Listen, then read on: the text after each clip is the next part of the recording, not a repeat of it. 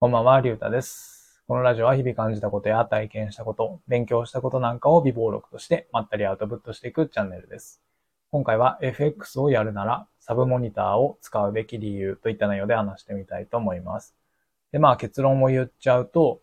えっ、ー、と、環境認識がしやすくなるからです。うん、で、まあ環境認識って何かっていうと、えっ、ー、と、複数の時間足を、えっ、ー、と、一度に見て、で、今、相場がどういう状況になっているのかっていうのを読み取っていくことだと僕は認識してます。で、まあ、複数の時間足って言われても、まあ、もしかしたらよくわかんない人もいるかなと思うんですけど、まあ、FX のチャートって、えっと、まあ、いろんな時間足があるんですよね。で、5分足とか1時間足とか4時間足とか呼ばれているですけど、じゃあそれは何が違うのかっていうと、えっ、ー、と、ろうそく足って呼ばれる、えっ、ー、と、なんか棒みたいなやつが、えっ、ー、と、作られる時間が違うんですよね。まあ、例えば5分足であれば、その1本のろうそく足が、えー、形成される時間っていうのが5分なんですよね。だから1時間経てば、そのろうそく足が、えっと、12本作られるんですよね。で、1時間足であれば、1時間に1本。で、4時間足であれば4時間に1本。っていう感じですね。で、まあ、熟練のトレーダーさんとか、えー、まあ、勝ってるトレーダーさんとかは、その一つの時間足で、えー、っと、その相場を判断する、相場の状況を判断するんじゃなくて、複数の時間足を見て、今、相場がどういう状況にあるのかっていうのを読み取っていって、まあ、トレードを組み立ててるんですよね。で、まあ、その環境認識をしやすくするために、まあ、サブモニターはあった方がいいなと思います。で、まあ、僕の状況を話すと、今までずっと、えー、ノートパソコンのちっちゃい画面でやってたんですよね。で、まあ、えっ、ー、と、僕の FX 歴で言うと4年ぐらいなんですけど、まあ、約4年弱ぐらい、ずっとそれでやっていて、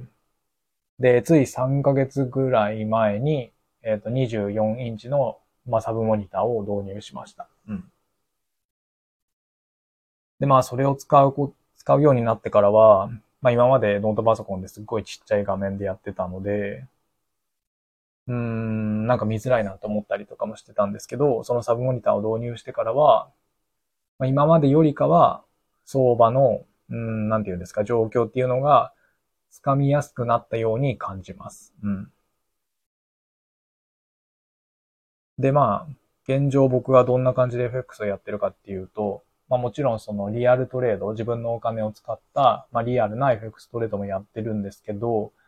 でもやっぱりそれだと全然現状勝ててないので、まあ4年近くやってきても勝てていないっていう状況なんで、最近はその FX を練習するソフトみたいなのがあるので、まあそれを使って、えっと FX の練習トレードっていうのをやってます。うん、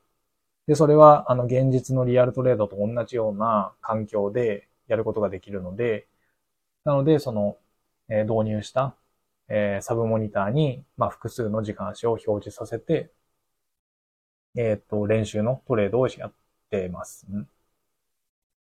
で、まあその練習トレードをしていく中で、まあ、やっぱり今までより、うん、なんか見やすくなったなというか、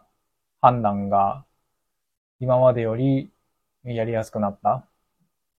今自分、自分がというか、その相場がどういう状況にあるのかっていうのが読み取りやすくなったなというふうに感じました。うん、なので、えー、っと、まあ、もしこれから FX をやろうかなって思っている人は、まあもちろんノートパソコン1台でもできるんですけど、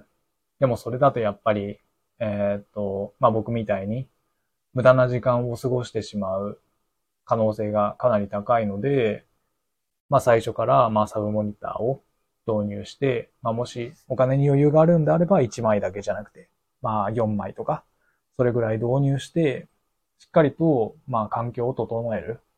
そういったまあうん設備投資、初期投資っていうのをしてあげることで、まあその後の、うん、なんていうんですかね、FX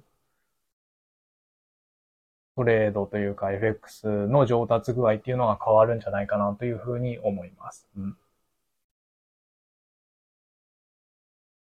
なのでまあ、その状況、相場環境をしっかりと読み取っていく力を、うんと、なるべく早く身につけるためには、やっぱり最低でも1枚、このサブモニターを導入した方がいいんじゃないかなというふうに、えー、最近、